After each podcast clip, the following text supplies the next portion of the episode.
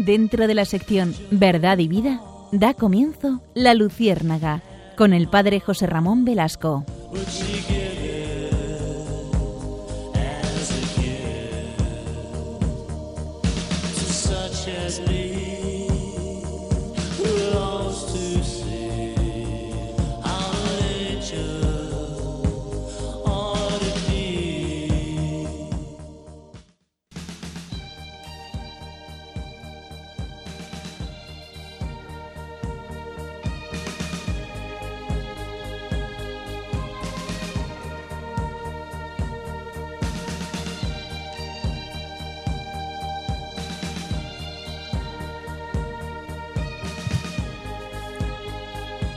El año de 1809. En la Inglaterra del siglo XIX nacía Charles Robert Darwin, que fue un naturalista inglés que postuló que todas las especies de seres vivos han evolucionado con el tiempo a partir de un antepasado común, mediante un proceso denominado selección natural.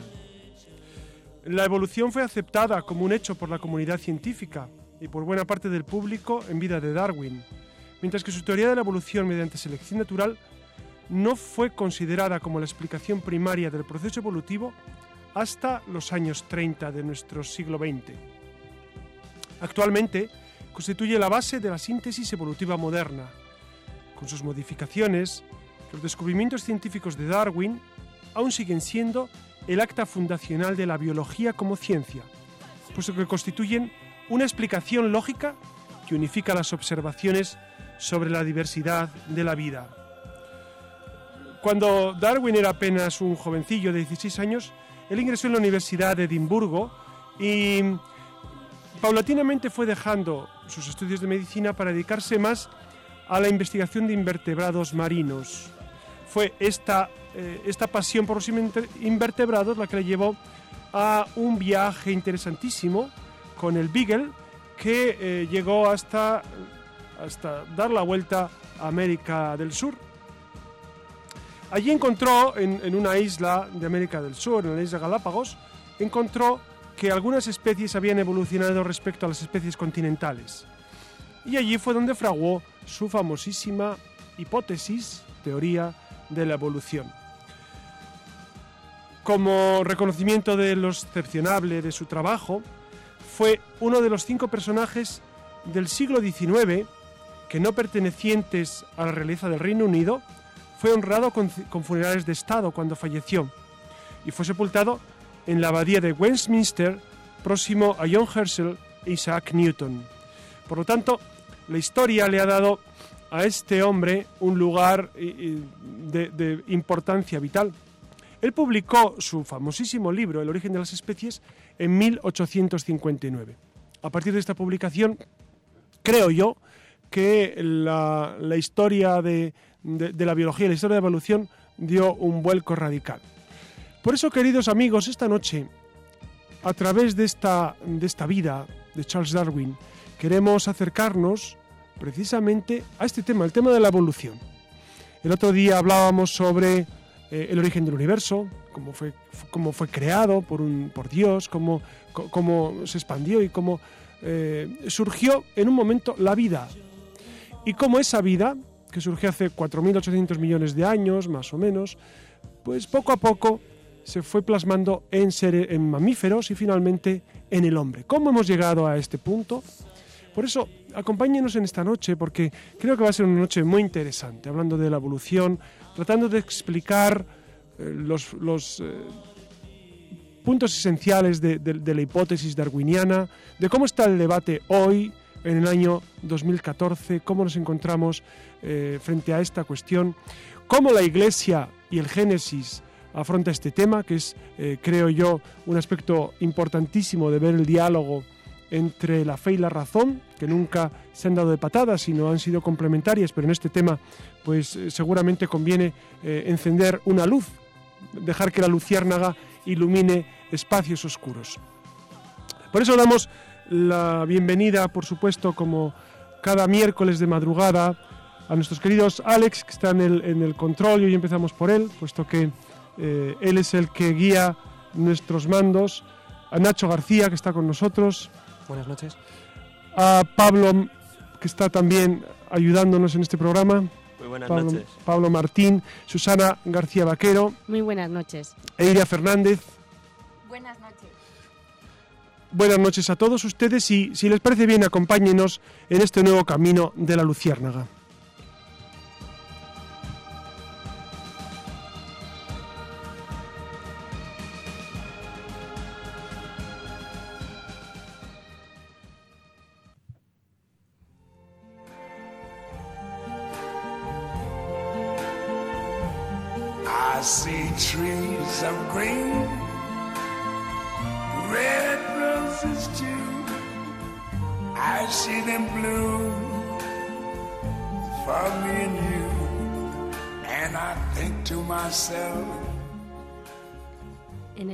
Programa nos acercábamos al origen del universo y la revelancia de un sacerdote en la teoría del conocido Big Bang. En este daremos un paso más y nos informaremos sobre la evolución del hombre.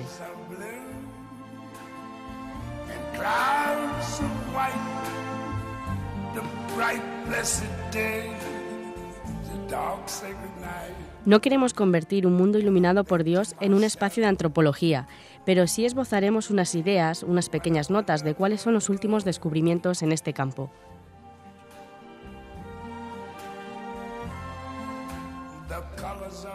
Se suele decir que el hombre procede del mono, una afirmación que no es realmente cierta. Que poseemos algunos antepasados comunes sí lo es, pero el hombre no procede en sí del mono. Durante un tiempo fue Lucy el último hallazgo antropológico, un esqueleto de una Australopithecus afarensis encontrado en Etiopía en el año 1974. Más recientemente fue hallada Ardi, llamada así porque pertenece a la especie de Ardipithecus. También es hallada en, en Etiopía en el año 1992, pero su análisis no se completó hasta el 2009. Se ha demostrado que Ardi vivió hace 4, millones de años y que este esqueleto es de una hembra que pesaba alrededor de los 50 kilos y medía 120 centímetros. ¿Qué es lo sorprendente de este hallazgo? Porque mm, lógicamente se van encontrando restos de esqueletos y se va estudiando en ellos. Y Ardi tiene algo especial, porque en realidad no es que sea eh, las mismas características que, que la identifican como antepasado del ser humano, las manos, el cuerpo erguido, por la forma de caminar. No es eso. En realidad son las diferencias que tiene con los chimpancés y los gorilas de la actualidad. Para nuestros oyentes a lo mejor esto no tiene mucho, mucho sentido, pero sí para los científicos, puesto que ofrece información sobre el momento crucial en el que el hombre y los monos siguieron caminos evolutivos diferentes. Cuando se encontraron con Lucy, se pensó que los homínidos más antiguos tendrían una anatomía parecida a la de los chimpancés, los chimpancés que ahora podemos ver nosotros en el zoo, pero al encontrarse con Ardi indica que esto no es así. Ardi no llega a ser ni un ser humano ni llega a ser un chimpancé. Sí es verdad que caminaba a dos patas, pero también se columpiaba en los árboles donde pasaba bastante tiempo. También llevaba una alimentación omnívora, como podemos llevar nosotros, y las extremidades que tiene eh, no son parecidas a la de los humanos, sino a la de los simios. Pero aquí está lo interesante. Lo interesante es que no son, eh, no es parecido a los simios actuales, sino que es a simios que ya están extintos. Entonces, eh, Ardi nos da, más bien, nos da a nosotros, no, más bien da a los científicos la la respuesta a que los humanos y los monos de ahora no somos exactamente, no venimos exactamente de, bueno, sí venimos de, venimos de un de un Tronco común. de un tronco común, pero no exactamente no se ha evolucionado eh, De la misma manera. Efectivamente, gracias, sí, padre sí. José Ramón. Bueno, la, la verdad es que ante el tema de la evolución hay un concepto que es, que es bueno aclarar entre todos. ¿no? Eh, eh, cuando surgen los mamíferos, van seguramente eh, la evolución es una hipótesis bastante aceptable, bastante asumible. eh, puede ser más que una hipótesis. Pero claro, la- eh, desde el mundo científico, para que una hipótesis se convierta en teoría, debe ser demostrada demostrada con datos empíricos. Y esto es lo que seguramente los científicos todavía están buscando, esa demostración empírica de que la evolución realmente es un hecho. Nosotros no tenemos empacho en aceptar eh, que, el hombre, eh, tal como nosotros lo conocemos, podría haber evolucionado a partir de especies inferiores. Siempre habrá un momento en el que Dios interviene para infundir el alma y, hacer que un homínido sin alma se convierta en un homínido con alma que sería un hombre, Y ese es el, paso esencial. Lo que decías de, de Lucy es interesantísimo, ¿no? Em, Lucy tiene 6 millones de años y es eh, pues el primer, el primer homínido bípedo, y esto es importantísimo, porque de repente, homínido, entiéndame, es, es homínimo, pongámoslo para los no científicos, sinónimo de mono. Y entonces ustedes, que seguramente están ahora eh, con pocas ganas de, de lucubrar mucho, dirán, ah, vale. O sea, un mono que se pone erguido, que se, se- se ubica sobre sus dos patas y que comienza un proceso nuevo hace 6 millones de años. De allí hasta lo que los eh, científicos llaman la eva mitocondrial, que sería, para explicarlo largo y tendido, eso sería hace 300.000 años más o menos, entre 200.000 y 300.000 años, hay un largo proceso de evolución. El, problema esencial, queridos oyentes, es cuándo surge la inteligencia en nuestro mundo. Juan Luis Arzuaga, que es el, el- el paleontólogo que dirige, eh, uno de los que dirige las exploraciones de Atapuerca, pues ha planteado una, una hipótesis nueva hace unos cuantos años, cuando apareció la famosa Excalibur en la, en la fosa, en la cima de los huesos de, de Atapuerca, del Homo heidelbergensis, y él, y él afirma que, que incluso ya el heidelbergensis podría tener inteligencia. No sabemos, so- son hipótesis que los científicos van, van ampliando, y nosotros estamos a la expectativa a ver cuándo realmente el hombre es inteligente. Ese sería el eslabón perdido. El eslabón perdido es descubrir qué hombre fue el primero, que sería pues nuestro Dan y Eva. Ya hablaremos después de cómo esto se conjuga con el, con el Génesis, pero el dato que nos ha aportado Susana es el dato científico, con mucho, con muy buen criterio, que nos, eh, que nos encuadra muy bien ese tema de la evolución que es apasionante.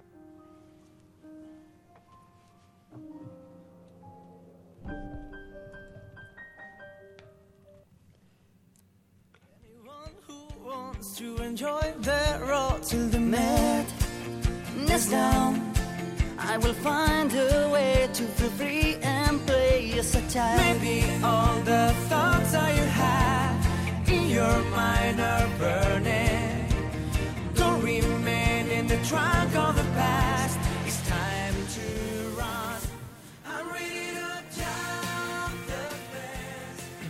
Estamos escuchando al grupo Aurin con su canción Last Night on the Earth, que trata sobre todo aquello que nos abruma y necesitamos expresar y que por algún motivo no hemos tenido ocasión de hacer. Precisamente de esto va nuestra siguiente sección.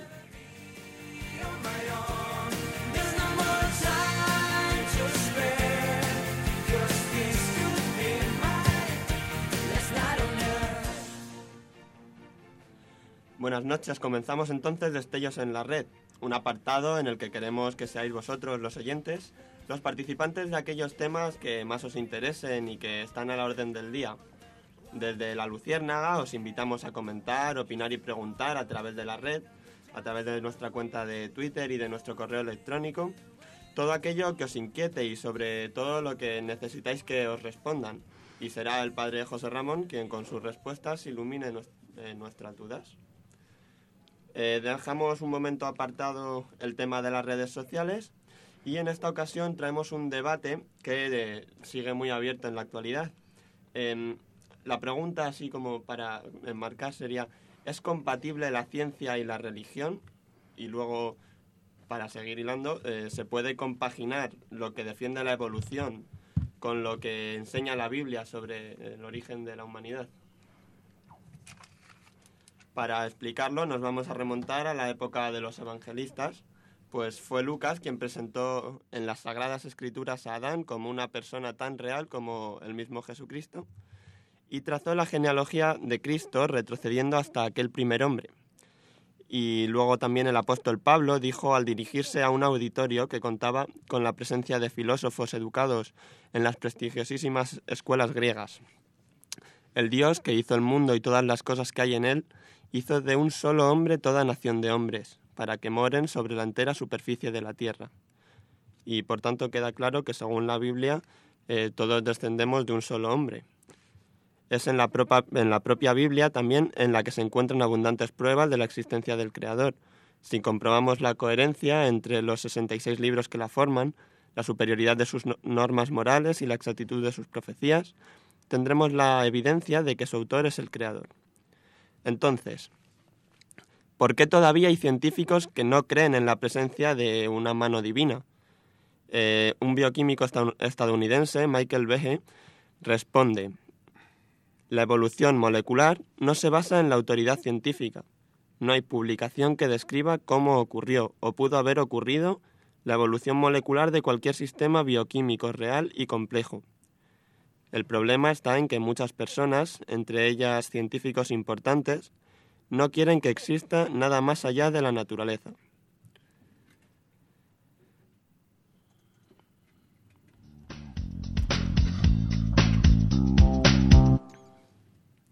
Bueno, y ahora sí, queridos oyentes, pasamos a las redes. Eh, durante toda esta semana nos habéis estado dejando opiniones y preguntas de todo tipo. Eh, por un lado tenemos, por ejemplo, a, Jesús Benito, que nos pregunta que la, la, pregunta es la siguiente, vale, para que usted lo entienda. ¿Cree el desarrollo del ser humano, cree que el desarrollo del ser humano a lo largo de la evolución es comparativo y adecuado al de, un, al de la Iglesia en cada época? ¿O en algún momento ha sido desfasado a la época en la que se vivía? Bueno, va, vamos eh, por partes porque has, has, introducido antes otras cuestiones, creo yo, muy interesantes. ¿no? Primero era la cuestión de si los de si la ciencia y la, y la religión, ciencia y fe son compatibles. Esto ya lo hemos dicho en otras ocasiones. Por supuesto que son compatibles. No solo son compatibles, sino que es necesario el diálogo, continuo diálogo. Ya hemos dicho en varias ocasiones que la Biblia no es un libro de ciencia ni de historia, aunque contiene datos históricos y científicos, pero es un libro esencialmente de fe. No nos enseña cómo es el cielo, sino cómo se va al cielo, cuál es el camino para llegar al Señor, para llegar a la salvación, etcétera, etcétera. Entonces, no hay ningún empacho en el diálogo con eh, la ciencia, con la especulación, con lo que sea, porque eh, estamos todos en la misma sintonía, es decir, buscando la verdad, y la verdad es una, a la cual se accede por varias laderas de la montaña. Una es la filosofía, otra es la ciencia empírica y otra es la teología. Entonces todos accedemos a la verdad por distintos modos. Otra pregunta que, que planteabas, ¿hay científicos ateos y proliferan? O parece que proliferan, porque esta semana he leído yo un artículo que decía que, que, parece que los ateos son más inteligentes que los creyentes. Y, y, y la respuesta era muy curiosa, porque, porque mm, el, problema de fondo es que, es que los que los que están continuamente en contra de, de la fe pues son a veces más beligerantes que los que están a favor, es evidente, ¿no? O, o, o también eh, en los ámbitos universitarios, ámbitos, eh, pues a veces de más eh, eh, captación cultural, etcétera, pues lo han copado en ocasiones ciertos ámbitos de, personas, ¿no? Entonces, no olvidemos que las universidades, especialmente la Complutense, eh, pues no está precisamente muy escorada hacia temas eh, de iglesia, sino justo lo contrario. Entonces, esto es una evidencia que hay que destacar, ¿no?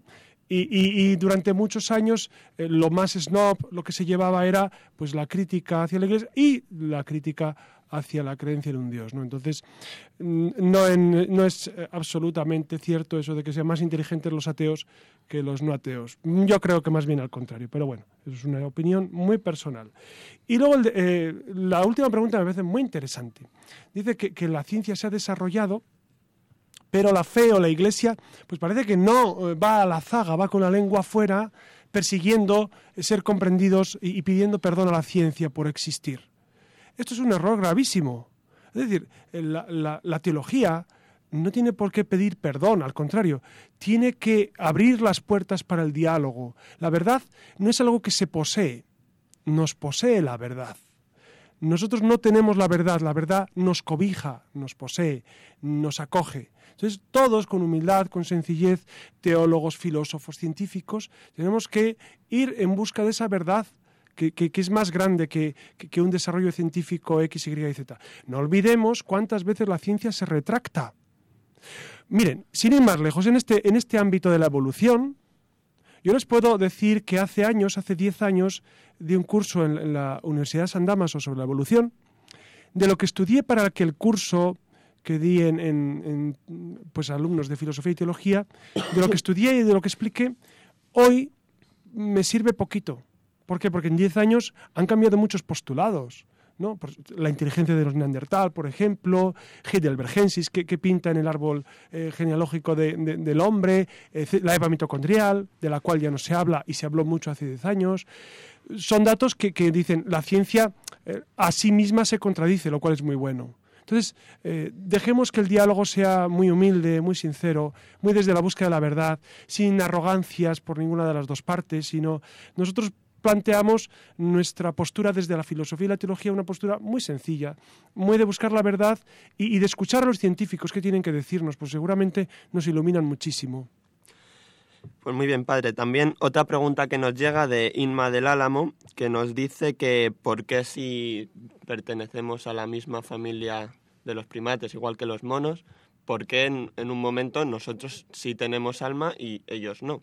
Claro, precisamente eh, es una pregunta que ha quedado respondida al inicio. Es decir, lo que nos diferencia de los animales es precisamente que nosotros tenemos capacidad eh, intelectiva y afectiva. Es decir, amamos y entendemos, o entendemos y amamos, que son las dos potencias del alma. Entonces, nosotros, precisamente, cuando Dios infunde el alma a cada individuo, cuando somos un, un- un- óvulo fecundado, un, un- un preembrión que llaman ahora, pues eh, eh, en ese momento hay un individuo nuevo con un alma distinta, que no es un alma emanada de sus padres, no es una parte del alma de sus padres que llega al nuevo embrión, no.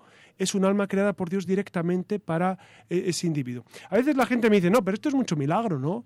Que Dios cree un alma para cada embrión es mucho milagro. Digo, bueno, pues mm, no sé si es menos milagro crear el universo. O- o caminar sobre las aguas que hacía Jesús, o resucitar muertos. Es decir, para Dios nada hay imposible y Dios sí lo puede hacer. Por eso nosotros somos eh, seres racionales. Bueno, eh, Aristóteles hablaba de animal, eh, animal racional, ¿no? Porque tenemos esa parte animal que nos, que nos aúna y acomuna con el resto de los animales, pero tenemos un plus que es el entendimiento y la voluntad. A mí me resulta muy curioso, y, y es una imagen que la tengo en, en- en mi retina grabada, y ustedes también seguramente, la imagen de la capilla sixtina de la cual hemos hablado, Miguel Ángel pinta la mano de Dios y la mano del hombre. Ese hombre no es todavía humano, ese hombre que, que- porque todavía no ha recibido el toque, que, es, que es el don de la creación, el alma, no es humano. ¿Es un mono? Eh, No, no, pe- pero no, es, no pertenece a nuestra especie. Es, es un individuo de una especie distinta que no es humana. Es, es humano en el momento en que Dios toca su mano y le infunde vida y le infunde el alma. ¿no? Bueno, pues muchas gracias por sus respuestas, padre. Y ahora eh, dejamos planteados los temas del próximo programa, que son el desarrollo tecnológico. Y así que abrimos hashtag tecnología luciérnaga para que empecéis a interactuar con nosotros a través de nuestra cuenta de Twitter, arroba la rm, todo junto y en minúscula. También podéis escribirnos un email a la luciérnaga arro- arroba radiomaria.es o dejarnos un comentario en el blog del programa la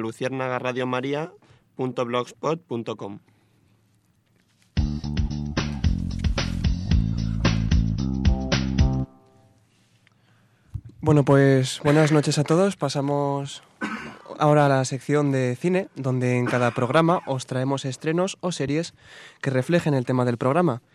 Y hoy, a raíz de la evolución del hombre, qué mejor que la película En Busca del Fuego.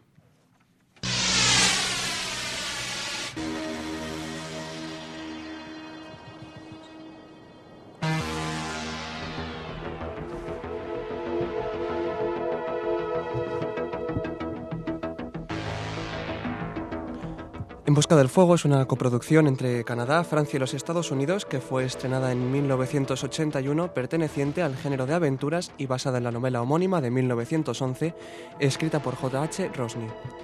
La película fue dirigida por Jean-Jacques Sanoz y contó con la actuación de Brett McGill, Ron Perlman, Neymer Al-Kadi y Ray Downton.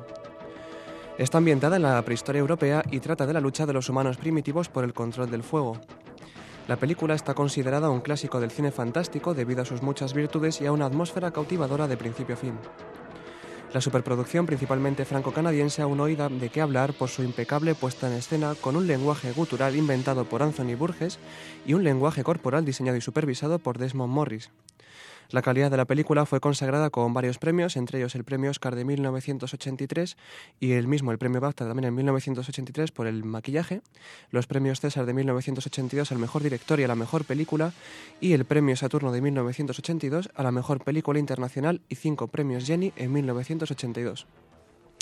Para situaros un poco, la acción tiene lugar hace 80.000 años y combina especies humanas con muy distintos grados de evolución, que habitan en bosques de hoja caduca que recuerdan a los de Europa. Los Ulmar y los Kazan presentan características anatómicas con reminiscencias de los neandertales, mientras que los Ibaka evocan un Homo sapiens anatómicamente moderno. Si bien está demostrado que ambas especies coexistieron en la Europa del Pleistoceno y del Eoceno, se considera un anacronismo la presencia de los hombres llamados en la película Wagabu, grupo correspondiente a otro tipo humano más arcaico que es el Homo erectus, del que se sabe que habitó, que no habitó en Europa. Si bien la película llevó al público a tomar un interés en la prehistoria, también ha contribuido a presentar muchos estereotipos infundados y una imagen de los grupos humanos prehistóricos también infundada. Algunas de las principales etapas de la evolución humana se reducen en la película a la escala del tiempo de un grupo de personas. Por ejemplo, la idea de preparar los alimentos empleando el fuego es suscitada por un trozo de carne que cayó en las brasas por la noche. Y cambiamos ahora un poquillo de tema porque vamos, a volver a la infancia. Vamos con Érase una vez el hombre.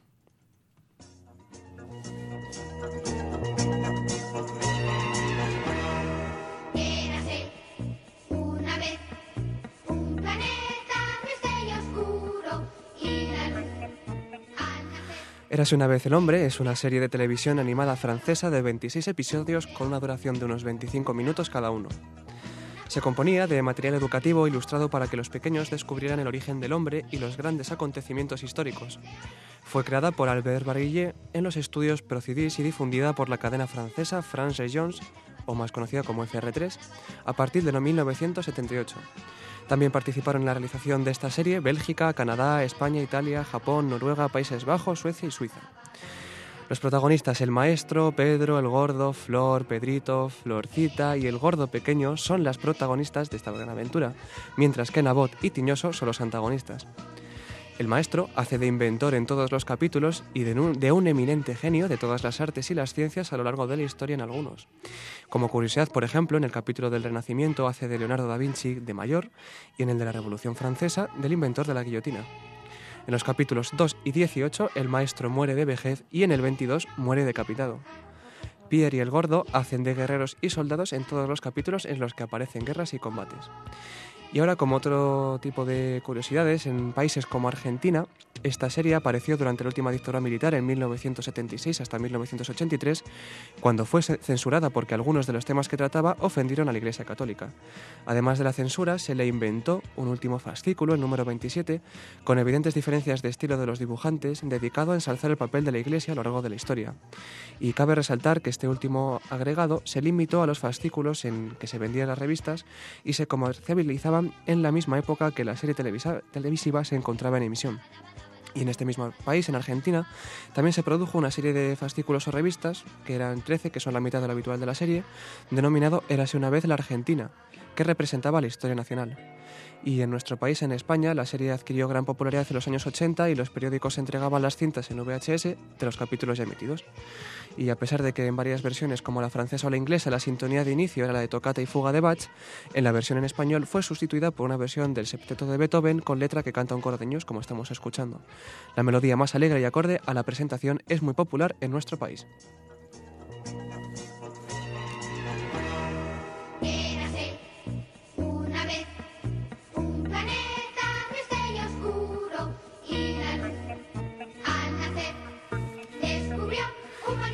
Y antes de terminar, me gustaría plantearos un, no un pequeño debate, pero sí una serie de cuestiones, que es que estamos hablando todo el rato de la evolución del hombre, que si tiene alma cuando es tocado por Dios y demás. Yo quería hablar un poquillo de la evolución que tenemos hoy en día de esa persona como representado con los valores. ¿Realmente con la sociedad que tenemos hoy en día esos valores están evolucionando o estamos involucionando? En los valores referidos en el, por ejemplo, en el mundo de la televisión, en el que parece que todo vale, programas como, bueno, algunos programas de Telecinco y demás, que en el que todo vale, que se ponen a chillar, que se insultan, no respetan a nadie. ¿Creéis que la sociedad que estamos creando está involucionando en cuanto a esos valores de respeto, de sinceridad, de amistad? Es, es una cuestión compleja. compleja, ¿no? Hacer un análisis de, de la sociedad actual en, en- en un, en un minuto es, complicado. E- Es verdad que, los valores, si, si no se cuidan, se pueden perder, es evidente. Es igual que la fe. La fe uno la, la recibe como don de Dios, luego la cultiva y crece, pero si no la cultiva, decrece y se puede perder. Igual los valores. La fe es, es el gran don de Dios, pero otros valores humanos les ocurre igual, eh, igualmente. Entonces, eh, lo que planteas, Nacho, de, de la televisión, es evidente que, que la televisión con todo el bagaje de, elementos positivos que nos aporta, pues también aporta a veces malísimos ejemplos, fatales ejemplos, de mentira, de- de ser una televisión soez, de promover más bien la animalidad del ser humano, en vez de la espiritualidad, la animalidad, la parte baja, la parte zafia, en ocasiones lo vemos, ¿no? Eh, Entonces, en ese momento estamos involucionando, por supuestísimo, estamos perdiendo. eh, la cuestión es si los teníamos, si, los tuvimos. ¿no? Porque a mí cuando me dicen es que el mundo actual pierde valores, yo, yo me preguntaría, eh, ¿los tuvo? ¿En qué medida los tuvo? Porque, claro, hablar así en general es, es un poco diálogo, digamos, superficial. Es evidente que la televisión eh, actualmente, tal como la conocemos hoy, no es un instrumento de, de promoción humana en todas las ocasiones, no es siempre una promoción para enaltecer los valores, para provocar ejemplos de héroes a los cuales imitar. En tantas ocasiones es justamente lo contrario. Eso es lo que podemos constatar. Si es mejor o peor que antes, yo no sabría decir, porque mi experiencia televisiva es muy corta no sé los demás, Iria, que tiene gran experiencia, ella es periodista y tiene experiencia con los medios, seguramente nos puede iluminar en esto. Mm, No, yo mm, ciertamente eh, es verdad, ¿no? Que, que la televisión pues eh, ha perdido su papel eh, pedagógico, sí, pero también yo me quedo con lo que ha comentado el padre José Ramón, si es que alguna vez lo ha tenido. Yo estaba pensando, ya un poco por, por no ponernos tan trascendentales, en, en, en, en el, en la serie que ha traído a colación Nacho de Eras una vez la vida, o Eras una vez el hombre, Eras una vez El el, hombre. hombre. Eras una vez el hombre. Sí, y yo me quedaba pensando, bueno, me han pasado dos cosas. La primera, que, que yo tenía la sensación de que duraba más. 26 capítulos, me ha parecido muy... Se nos hacía eterna. No, no sé, yo he tenido ahí como un, un momento de, de, de crisis porque, que claro, yo lo asociaba a toda mi infancia, pero claro, 26 capítulos no más, ha sido un Sí, poco... es que eres- me estoy refiriendo solamente a Érase una vez el hombre, pero es que luego había series como Ah. Érase una vez la vida, Érase Claro. una vez Y el cuerpo que- humano, claro. Y el que estaba también era, era una vez el espacio. Que yo me acuerdo más de ese, de cuando vi- viajaban al espacio. Claro, yo recuerdo el capítulo de Cristóbal Colón, cuando... Sí, bueno, pues efectivamente yo, yo estaba pensando, ¿no? Era por poner un poco la nota de humor de, de si, si es necesario eh, regresar a traer a, a la parrilla de la televisión, pues programas como este, ¿no? Mm, Así se me ocurre. Pues, pues claro que es necesario. Realmente ya no se dan esos programas. Claro. Entre los dibujos animados ahora son muy divertidos, pero no, no Claro. aportan demasiado en ese plano. No son divertidos, me refiero, son... Es que es lo que estamos hablando, no tiene los valores que, que tienen que enseñar a los niños desde pequeños. No, o simplemente a lo mejor tenemos que cambiar nosotros la estructura mental y entender que la televisión, antes cuando se estudia ¿no? en la universidad, tiene la función de formar, informar y entretener. Pues probablemente en los tiempos que corren, entrado ya en el siglo XXI, ya formar eh, pues está perdiendo peso. Y informar e informar habría que preguntárselo, porque a lo mejor es desinformar. Los ¿no? informativos son de, de máxima audiencia hoy en día, ¿eh? Claro, pero eso... eso pero, pero es- informan poco, ¿eh? No, pero no tiene que ver con eso. No tiene ni siquiera que ver con eso. Desde el punto de vista antropológico, la televisión es un miembro más de la familia. No sé si lo han pensado nuestros oyentes y nosotros aquí en la mesa. Un salón, una cocina se estructura en torno a la televisión. Cuando vamos a amueblar un salón, lo primero que se pone es la televisión porque es como, eh, es un miembro más. Entonces, eh, sí, todo el mundo lo consume a la hora de verlo en los informativos, pero eso responde más a una necesidad de, de distribución de espacios y de que es un elemento más en casa que quizás eh, el ánimo de conocer. Bueno, no sé, lo que está claro es que efectivamente debemos de, de plantearnos ¿no? constantemente el tema de los valores, pero ya no general, sino pues en uno mismo y, bueno, y también tener una actitud crítica para saber discernir y diferenciar lo que, lo que vale y lo que no vale, ¿no? Al menos esa es nuestra, nuestra responsabilidad como, como oyentes y como telespectadores.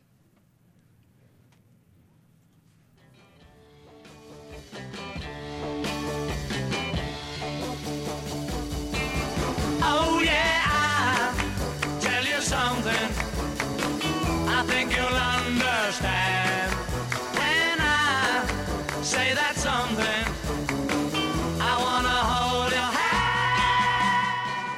Y buenas noches de nuevo.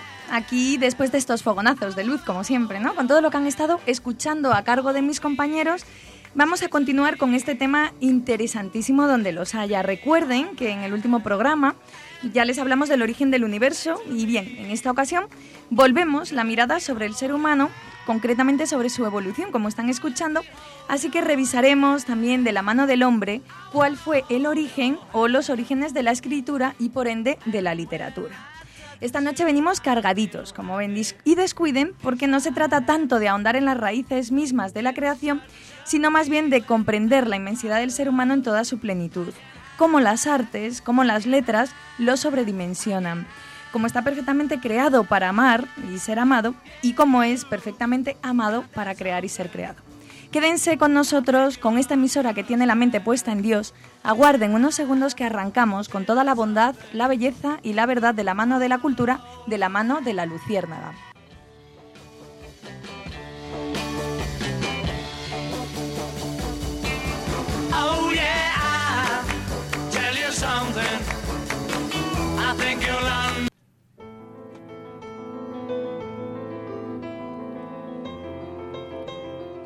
Y como les decía al principio, esta noche vamos a hacer un recorrido breve, ¿no? Pero, pero intenso por los orígenes de la escritura y de la literatura, porque no sé si saben en qué momento exacto surgió la, surgió la escritura. No sé, mis compañeros, si saben en qué momento exacto tuvo el origen la escritura. Y bueno, no se fíen mucho porque esto ciertamente es una pregunta trampa.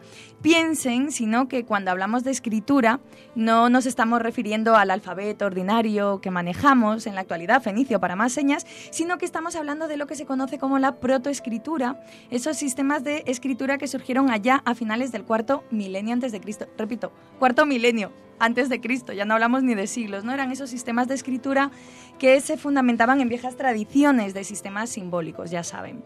Se supone, se supone que los primeros inventores de la escritura fueron los sumerios, quienes habitaban al sur de Mesopotamia. El primer código de escritura apareció allí en el 3100 a.C.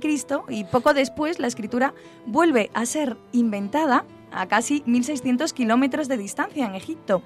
De todo lo maravilloso es que, aunque con signos diferentes, aparecían distintos pueblos y épocas, pero siempre, y quédense con esto, siempre tuvo la misión trascendente de salvar el pensamiento humano y transmitirlo a las generaciones futuras.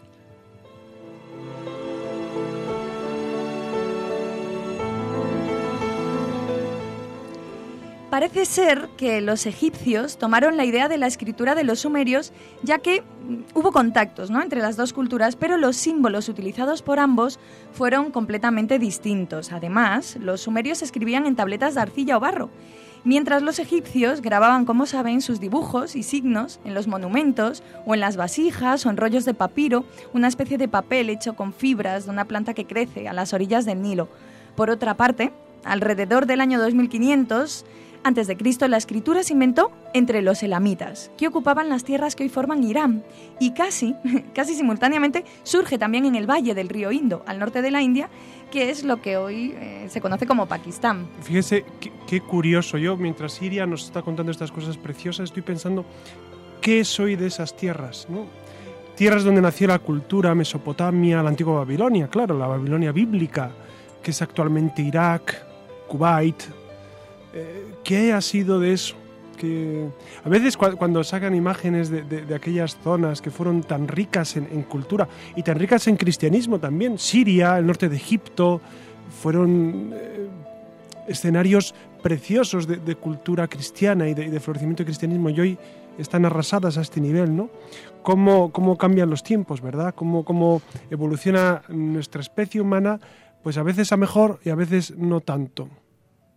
Sí, eh, y lo sorprendente también de, de- de- de esto, lo que fascina, es cómo fue la necesidad del ser humano de, crear eh, la escritura, la necesidad de trascender y cómo surgió de manera muy distinta en, en- en los diferentes puntos del planeta, ¿no? A mí eso me fascina. Yo lo último que, que leí al respecto, o que en una exposición que vi hace no sé cuánto tiempo ya, era que, que la idea de los sumerios al crear la escritura esta de símbolos y dibujitos Sí, la y tal, cuneiforme. correcto, esta, eh, lo, que, lo que venía a utilizarse era pues para el tema de los negocios y tal, para que no hubiese disputas. O sea que en verdad la peseta también tiró para... sí, bueno, la economía siempre eh, tirando del ser humano. Efectivamente, ¿no? Y, y, lo hemos dejado en Pakistán, pero también nos trasladamos al Valle del Río Amarillo, al pueblo chino, que eh, también inventaron la escritura. Y recuerden que también inventaron el papel, no lo olviden. Los incas, tomen nota, los incas fueron los únicos en el mundo en desarrollar una espléndida civilización sin llegar a conocer la escritura. Los registros y censo de población que les permitían controlar su extenso imperio se mantenía por medio de un sistema de cuerdas anudadas llamadas quipos que hacía las veces de escritura y de cálculos. Y ya, José Ramón, no, te, mm, no, no quiero ni que reflexiones eh, sobre los incas, porque es una civilización perdida por completo. Pero bueno, lo, lo, lo impresionante es eso, ¿no? Cómo también eh, fueron capaces de perpetuarse sin necesidad de escritura, que aquí abriría como otro frente. En fin, por todo, pues de, todo esto, lo más importante quizás es destacar el origen, mmm, es destacar que el origen de la escritura no marcó el inicio de la literatura, que por eso lo traíamos, ¿no? Los textos sumerios y algunos jeroglíficos egipcios, considerados como los escritos más antiguos de los que se tienen registro, no pertenecen al ámbito de la literatura.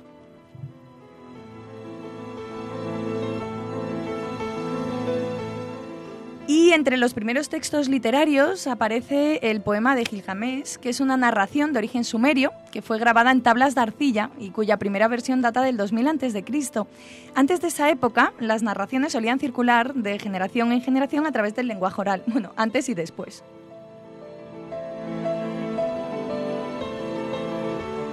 Y aquí, en cuanto a nuestra literatura, la española, sus orígenes también eh, de la literatura y la escritura dados de la mano, pues sus orígenes se remontan al siglo X con las glosas emilianenses, que si tienen oportunidad no, no dejen de visitar Santo Domingo de Silos, y con las jarchas, esos, esas composiciones breves, líricas de carácter amoroso, que se insertan dentro de la lírica mozárabe en la Baja Edad Media.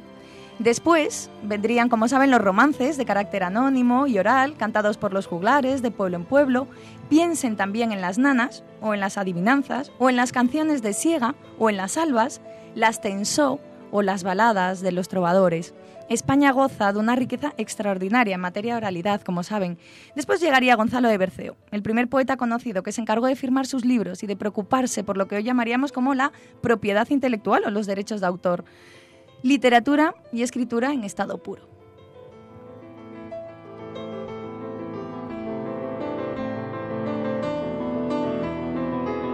Claro, y les hemos hecho así como un repaso muy rápido del origen de la escritura, del origen de la literatura, de la mano o no de la escritura, pero ¿y qué me dicen de los orígenes de los géneros? No sé si saben que en Grecia se originó la lírica, porque había un hombre que expresaba sus sentimientos, los cantaba acompañado siempre del sonido de la lira, de una lira, de ahí su nombre, el género lírico. Pero no fue hasta el siglo XV, más o menos, cuando se bautizó ese género poético como tal, pues a la hora de clasificar los géneros, los estudiosos eh, no sabían qué hacer con el cancionero de Petrarca, que había escrito más de 100 sonetos a su amada Laura, y entonces decidieron que sí, que merecía el género poético tener entidad al mismo nivel que el género, narrativo y que el género eh, dramático, los tres grandes, ¿no?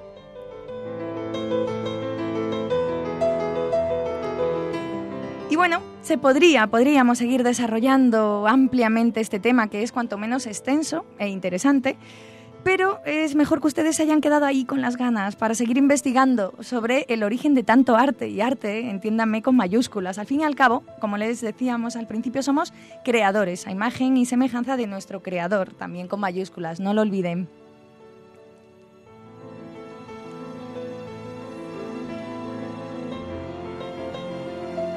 Nada más, nada más por hoy. Continúen investigando por su cuenta, investigando y disfrutando con los versos, con las letras del hoy y del ayer, por supuesto. Ahora llega el padre José Ramón Velasco con sus leyendas negras de la Iglesia para desmitificar, ya saben. Nos volvemos a encontrar con más letras y arte, con más cultura en el próximo programa de La Luciérnaga.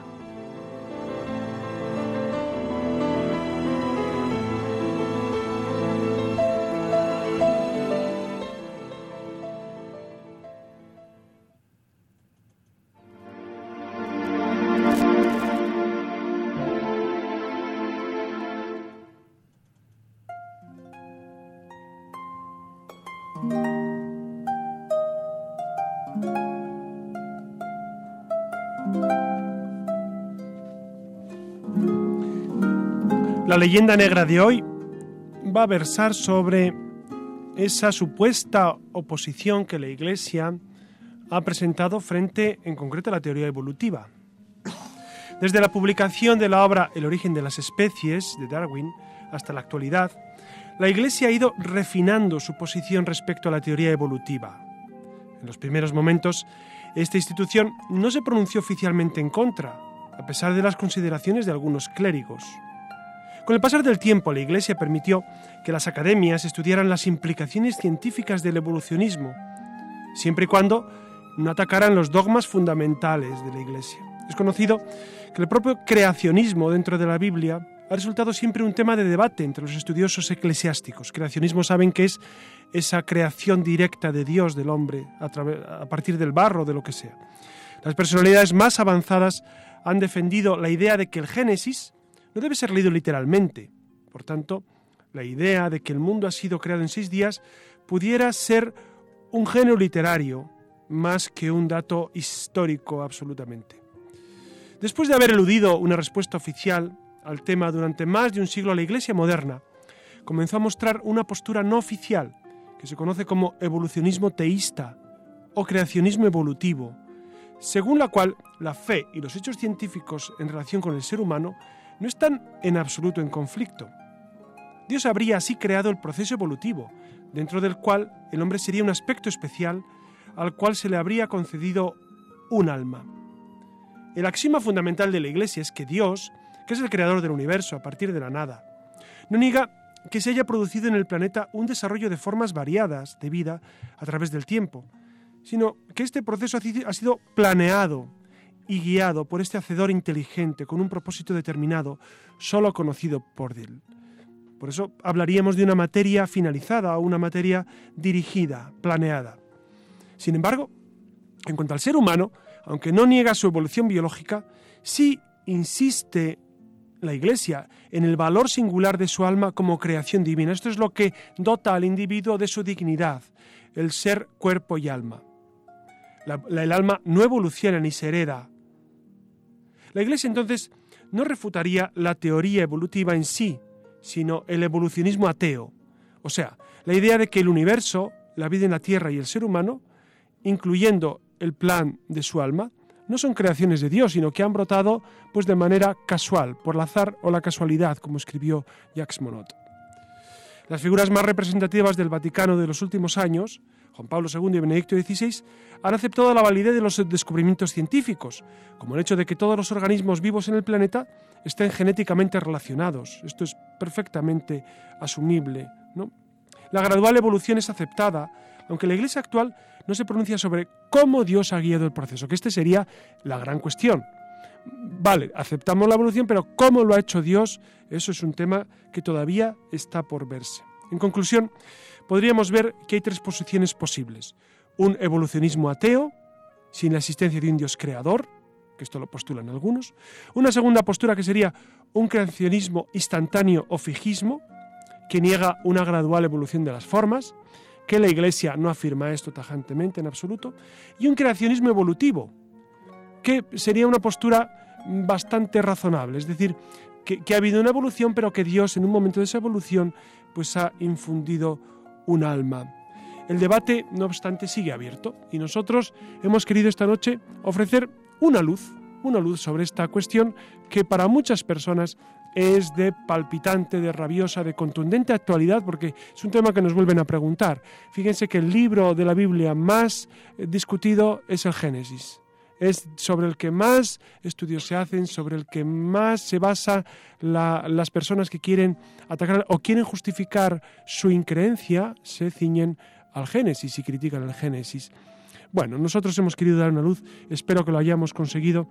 Muy buenas noches a todos ustedes, buenas noches Alex por tu servicio, buenas noches Siria por tu ayuda, buenas noches Susana. Buenas noches. Buenas noches, Nacho. Buenas noches. Y Pablo, muy buenas noches. Muy buenas noches, que Y a todos ustedes que tengan muy felices sueños y nos vemos dentro de 15 días.